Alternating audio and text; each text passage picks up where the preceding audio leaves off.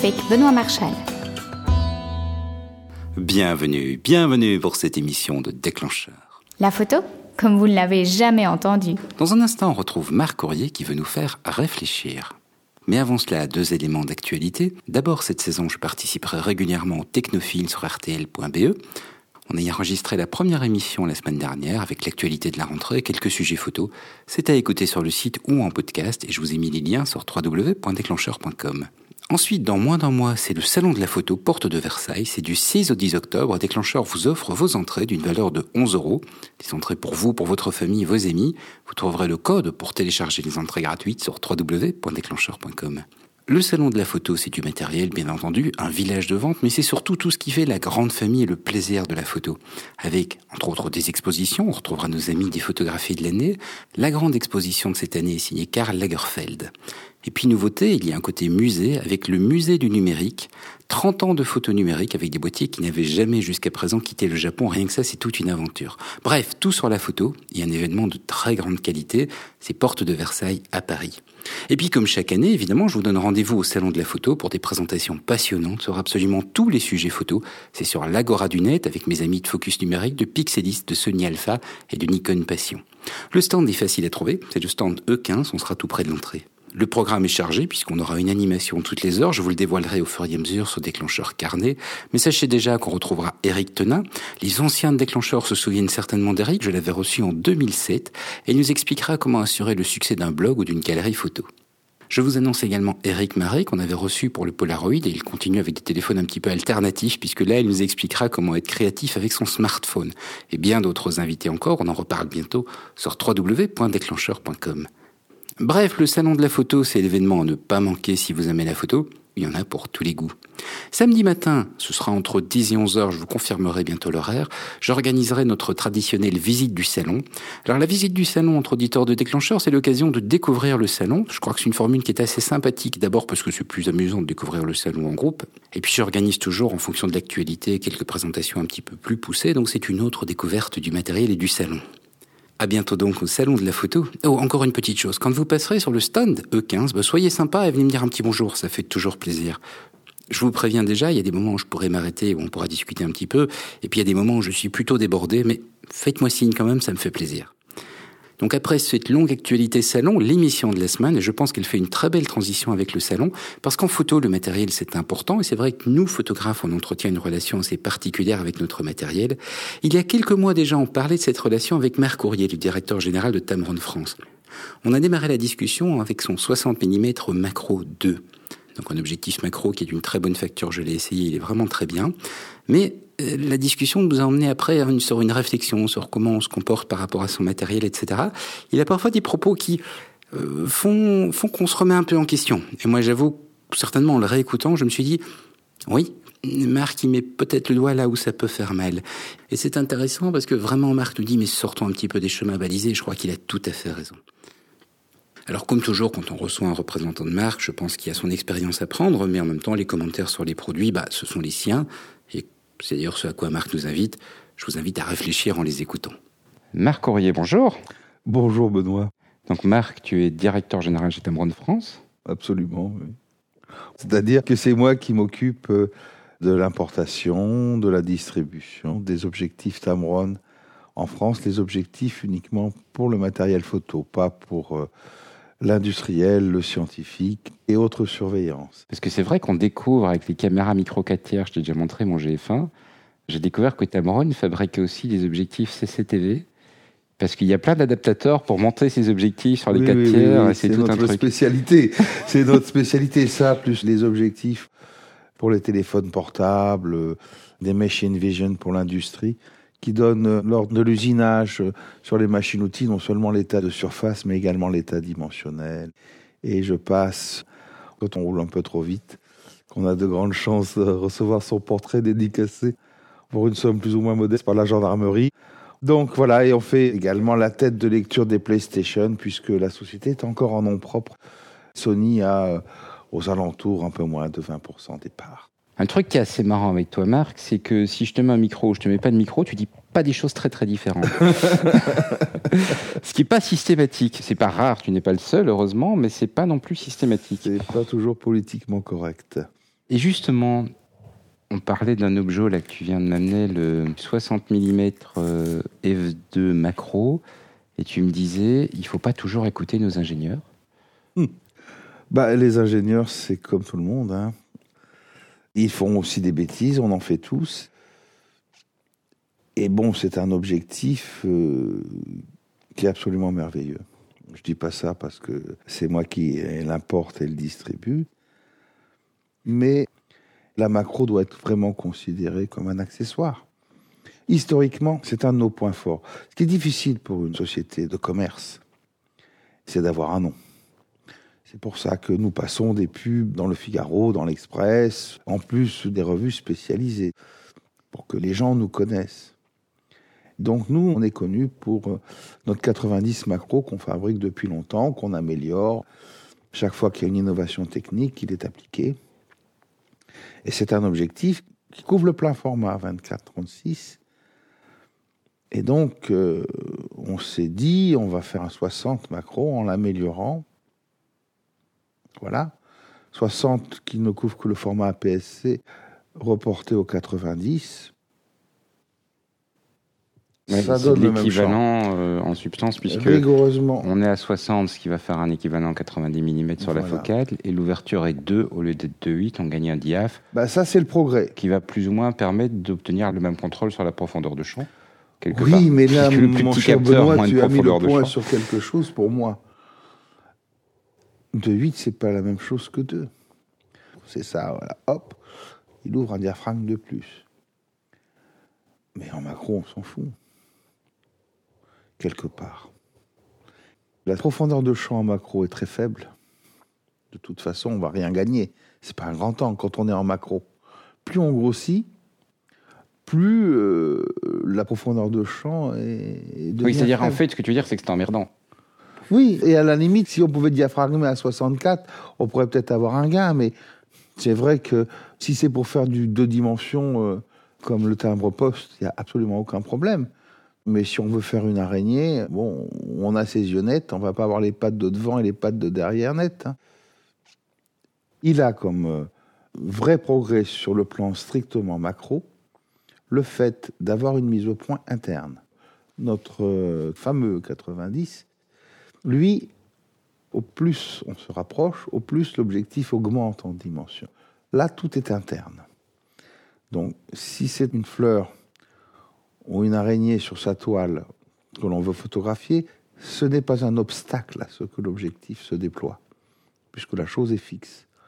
Maintenant, si c'est un papillon farouche, eh ben, ça va l'inquiéter de voir quelque chose qui s'approche comme ça brutalement. Le 90 Voilà. macro, c'est pas. Alors, ce le, 60, le 90 macro, la, la- la cible à obtenir, c'était d'en avoir en quelque sorte le successeur. J'extrapole. Hein.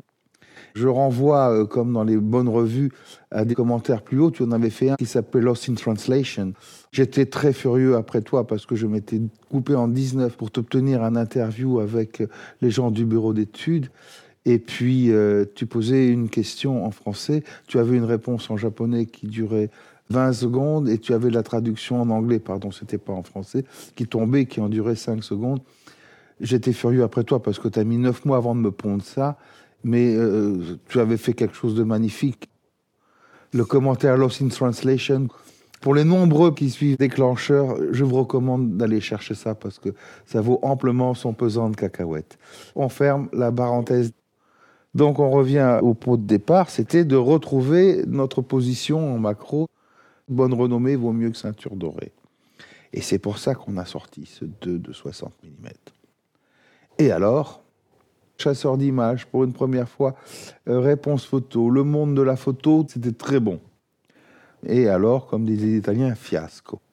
Parce que ce qu'on n'avait pas pensé, c'est que les photographes sont des gens qui sont naturellement conservateurs et aussi bien si on critique les utilisateurs, les ingénieurs sont blâmables.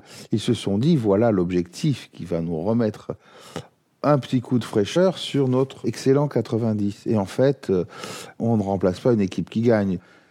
Comme dans les familles aristocratiques, le petit frère, il n'est pas question qu'il aille bouffer dans la gamelle de l'aîné. C'est pas possible, ça se fait pas. Et les gens n'ont pas marché avec juste raison. Ça me met le doigt là où ça fait mal sur euh, quelque chose d'aujourd'hui.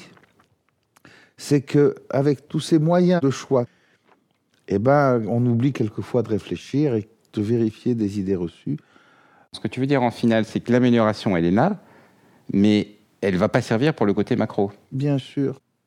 Si on prend cet objectif pour faire ce pourquoi il est fait, mais pas pourquoi il est vendu, voilà, on est là dans le paradoxe. Si on a besoin d'un objectif pour faire des portraits en intérieur ou pour faire des photos de spectacle avec une ouverture 2, avec une telle focale, c'est l'objectif parfait pour faire des photos de spectacle. Vous allez euh, écouter votre chanteur préféré, vous amenez euh, les gosses au cirque, vous faites des photos du clown avec l'éclairage qui est fourni, vraiment. Et vous avez les ombres, et vous avez les lumières, et vous avez les reliefs par ça. C'est assez amusant d'avoir cette discussion parce que c'est quelque chose qu'on entend quand même pas mal, je trouve, euh, notamment sur les forums. Et c'est ce que j'aime tellement, moi, dans l'échange qui se fait sur Internet, c'est que, effectivement, bah, on a un produit qui est présenté comme étant un produit ceci à ça, et puis il y a quelqu'un qui a une bonne idée, qui dit tiens, mais regardez, je peux faire autre chose avec. Et ce qui est très amusant, c'est de t'entendre dire bah oui, mais c'est vrai, nos ingénieurs, ils ont des idées, mais il faut aussi mettre nous notre créativité dessus. Les ingénieurs, ils sont comme les autres. hein. Ils font des bêtises qui font avancer, et ils ont des succès qui sont chapeau bas. Oublions que c'est un macro quelque part. Il peut faire de la macro, tiens, on est en chemin, euh, on est au concert, on fait des photos euh, de l'artiste, et puis tiens, euh, dans l'obscurité, on peut mettre sur son genou, on peut avec en macro faire une photo du ticket d'entrée, comme ça, voilà, où on a assisté à un match de foot, ou je sais pas, on peut, voilà, c'est oui, on peut l'utiliser en macro comme ça.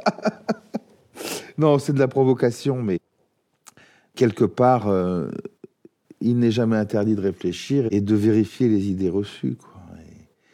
Et, et je pense que c'est ce qui fait vraiment avancer euh, le schmilblick. Tu as dit nos ingénieurs font des bêtises, je suis pas certain que c'est. C'est politiquement correct. Non, c'est pas que c'est pas politiquement correct. Il y a un truc que tu as dit. Je dis que les ingénieurs, c'est des hommes comme les autres. Oui, oui, non, mais attends, tu as dit nos ingénieurs font des bêtises. Alors c'est peut-être parce que moi je suis informaticien, donc quelque part je me sens proche de- voilà. d'ingénieurs et tout. Mais oui, le terme bêtise me dérange un peu, parce que c'est pas une bêtise, quelque part, que de faire un objectif qui effectivement est un objectif Ah non, macro. c'est pas l'objectif. Il n'a pas été bêtement conçu. C'est l'idée de départ, de penser que on pourrait euh, reprendre, puisque le format qui était le format roi il y a 20 ans, 24 mm par 36 mm, et qui va peut-être se retrouver le format roi dans 5 ans. Nul ne sait comment ça va évoluer, mais il est très possible qu'on retrouve un rafraîchissement de ce plein format, 24 mm par 36 mm. En tout cas, aujourd'hui, le format le plus utilisé, c'est le format APS-C, et que les rapports, c'est 1,5. Donc, euh, il est évident que 60 mm en format APS-C, ça redonne les mêmes euh, grossissements dans le sens euh, perspective qu'un 90 mm en format 24-36. C'est-à-dire qu'un sujet situé à 15 mètres, on a l'impression d'en être à 10 mètres. Voilà, c'est ça. Donc, pour moi, l'erreur est dans le positionnement. On voulait, sur le format actuel, retrouver le positionnement du format 24-36. Et euh, c'est là où c'est une erreur, parce que les gens sont habitués à ce 90. C'est également euh, un paradoxe, puisque je suis en train de plaider quelque part pour euh, réviser les idées reçues. On parle du débrayage? Du fait que oui, on peut parler du, du- débrayage, on débrayes. peut rectifier, mais là, encore une fois, je ne suis pas persuadé de l'importance. C'est vrai? Ouais. Pourquoi Attends, moi On j'adore. peut faire quoi? Bah, Toi, tu adores, mais je suis un pur démocrate, mon cher Benoît, donc je respecte le fait que tu adores, mais tu vas m'exposer pourquoi tu adores. Parce que moi, je te dis pourquoi j'adore pas, ça, je peux te le dire. et Ça, tout tu vas m'expliquer, on va faire la comparaison. Tu as ce petit bouton à l'arrière du boîtier, c'est pour ça que j'aime bien ce boîtier, l'iPhone, qui te permet en fait de dire quand l'AF est actif. Et donc, ce n'est quand j'appuie sur le bouton que l'AF est actif. Alors, ça permet un mode de travail où justement tu es, avec ce type d'objectif, tout le temps en manuel ou en AF sans avoir à faire quoi que ce soit. Ouais, ouais, ouais, C'est-à-dire ouais. que tu appuies sur le bouton, il fait le point, il est assez ergonomique. Si par contre tu veux, on revient sur la macro par exemple, dire bah, je cale à l'ouverture la plus petite et je vais faire le point en me rapprochant, en m'éloignant, t'as rien à changer. Impeccable. Impeccable. Alors, où est l'intérêt de débrayer? Ça, c'est l'ergonomie et c'est quelque chose de très important. Et je suis mais mille fois d'accord avec toi. Mais tu as dit que tu choisis, encore une fois, en catalogue, en voyant des choses, des possibilités à comparer. Et là, encore une fois, il n'est pas interdit de réfléchir. À quoi ça va servir Moi, personnellement? Alors là, j'ouvre une parenthèse, je n'engage absolument pas les établissements Tamron. Ce dont pourquoi je suis aujourd'hui le gérant, c'est Marc Courrier qui parle et qui dit que je vois pas l'intérêt, parce que surtout sur un boîtier comme le D200 où tu peux choisir tes zones de mise au point, qu'est-ce que ça voudrait dire? Que dans 999 fois sur 1000, le système autofocus sont tellement bien faits qu'ils marchent rapidement, précisément. C'est mieux que l'œil humain lambda peut le percevoir. Donc pourquoi modifier? Ça veut dire l'homme est plus fort que la machine? Ou bien ça veut dire qu'en fonction de cette dite ergonomie, on fait ses choix en effectuant des comparaisons? Et ça, c'est le catalogue. J'ai plus de choses que toi, alors je suis mieux. Moi, je dis simplement que ce que je crains, c'est que ça augmente le prix des choses dont on ne se sert pas. Et qu'il faut qu'on ait pour pouvoir vendre, parce que les gens font leurs achats leur choix en effectuant des comparaisons. Donc je dis simplement, réfléchissons. Et je comprends quand tu dis que euh, j'ai raison et que tu n'as pas tort. Ça coûte beaucoup plus cher Dans l'absolu, oui. Il y a le mec qui a été payé pour penser qu'il fallait faire ça. Il y a le mec qui a été payé pour le concevoir. Et il y a les ouvriers qui, il y a la pièce détachée qui permet de le réaliser et le temps que passe l'ouvrier. Donc tout ceci euh, quand on additionne, ça a forcément un coût. Peut-être que là, on est en train de se demander combien d'anges peuvent tenir sur la pointe d'une aiguille. Ce sont des discours, euh, des controverses très jésuitiques euh, dans ce sens-là. Mais bon, ça a forcément un coût. Et puis en plus, ça a un coût moral qui me gêne un peu. C'est-à-dire? Qu'on oblige les gens à penser par des chemins, alors qu'il n'est pas interdit de réfléchir. Là, euh, les gens gobent. Euh, ah bon? C'est la question de l'utilité qu'on s'est posée. Et on en a conclu que toi, de toute façon, tu n'aurais pas acheté un boîtier qui n'aurait pas cette possibilité de la commande volontaire de l'autofocus. Et moi, je dis, euh, ça ne sert à rien de pouvoir modifier le point quand ça a été fait. Parce que bon, qu'est-ce qu'on va faire? On va sortir de notre 60 mm et de ce Nikon. Hein.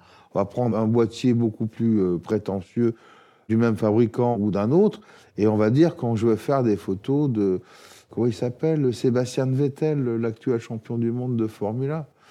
Je vous assure que euh, si vous voulez faire des photos de Formule 1, s'imaginez qu'on va poursuivre Vettel en rectifiant le point plus vite que l'appareil, c'est parti de l'utopie. Autant tout à l'heure, j'ai dit que les ingénieurs pouvaient faire des bêtises. Autant je peux vous dire que les ingénieurs des boîtiers, les ingénieurs qui ont conçu euh, les autofocus et les ingénieurs qui conçoivent les objectifs, ceci est tenu compte. Et que si on voulait à toute force poursuivre Sébastien Vettel, le système mis en place par tous ces braves ingénieurs serait beaucoup plus efficace que euh, le photographe qui tient l'ensemble et qui veut rectifier. Pour moi, c'est.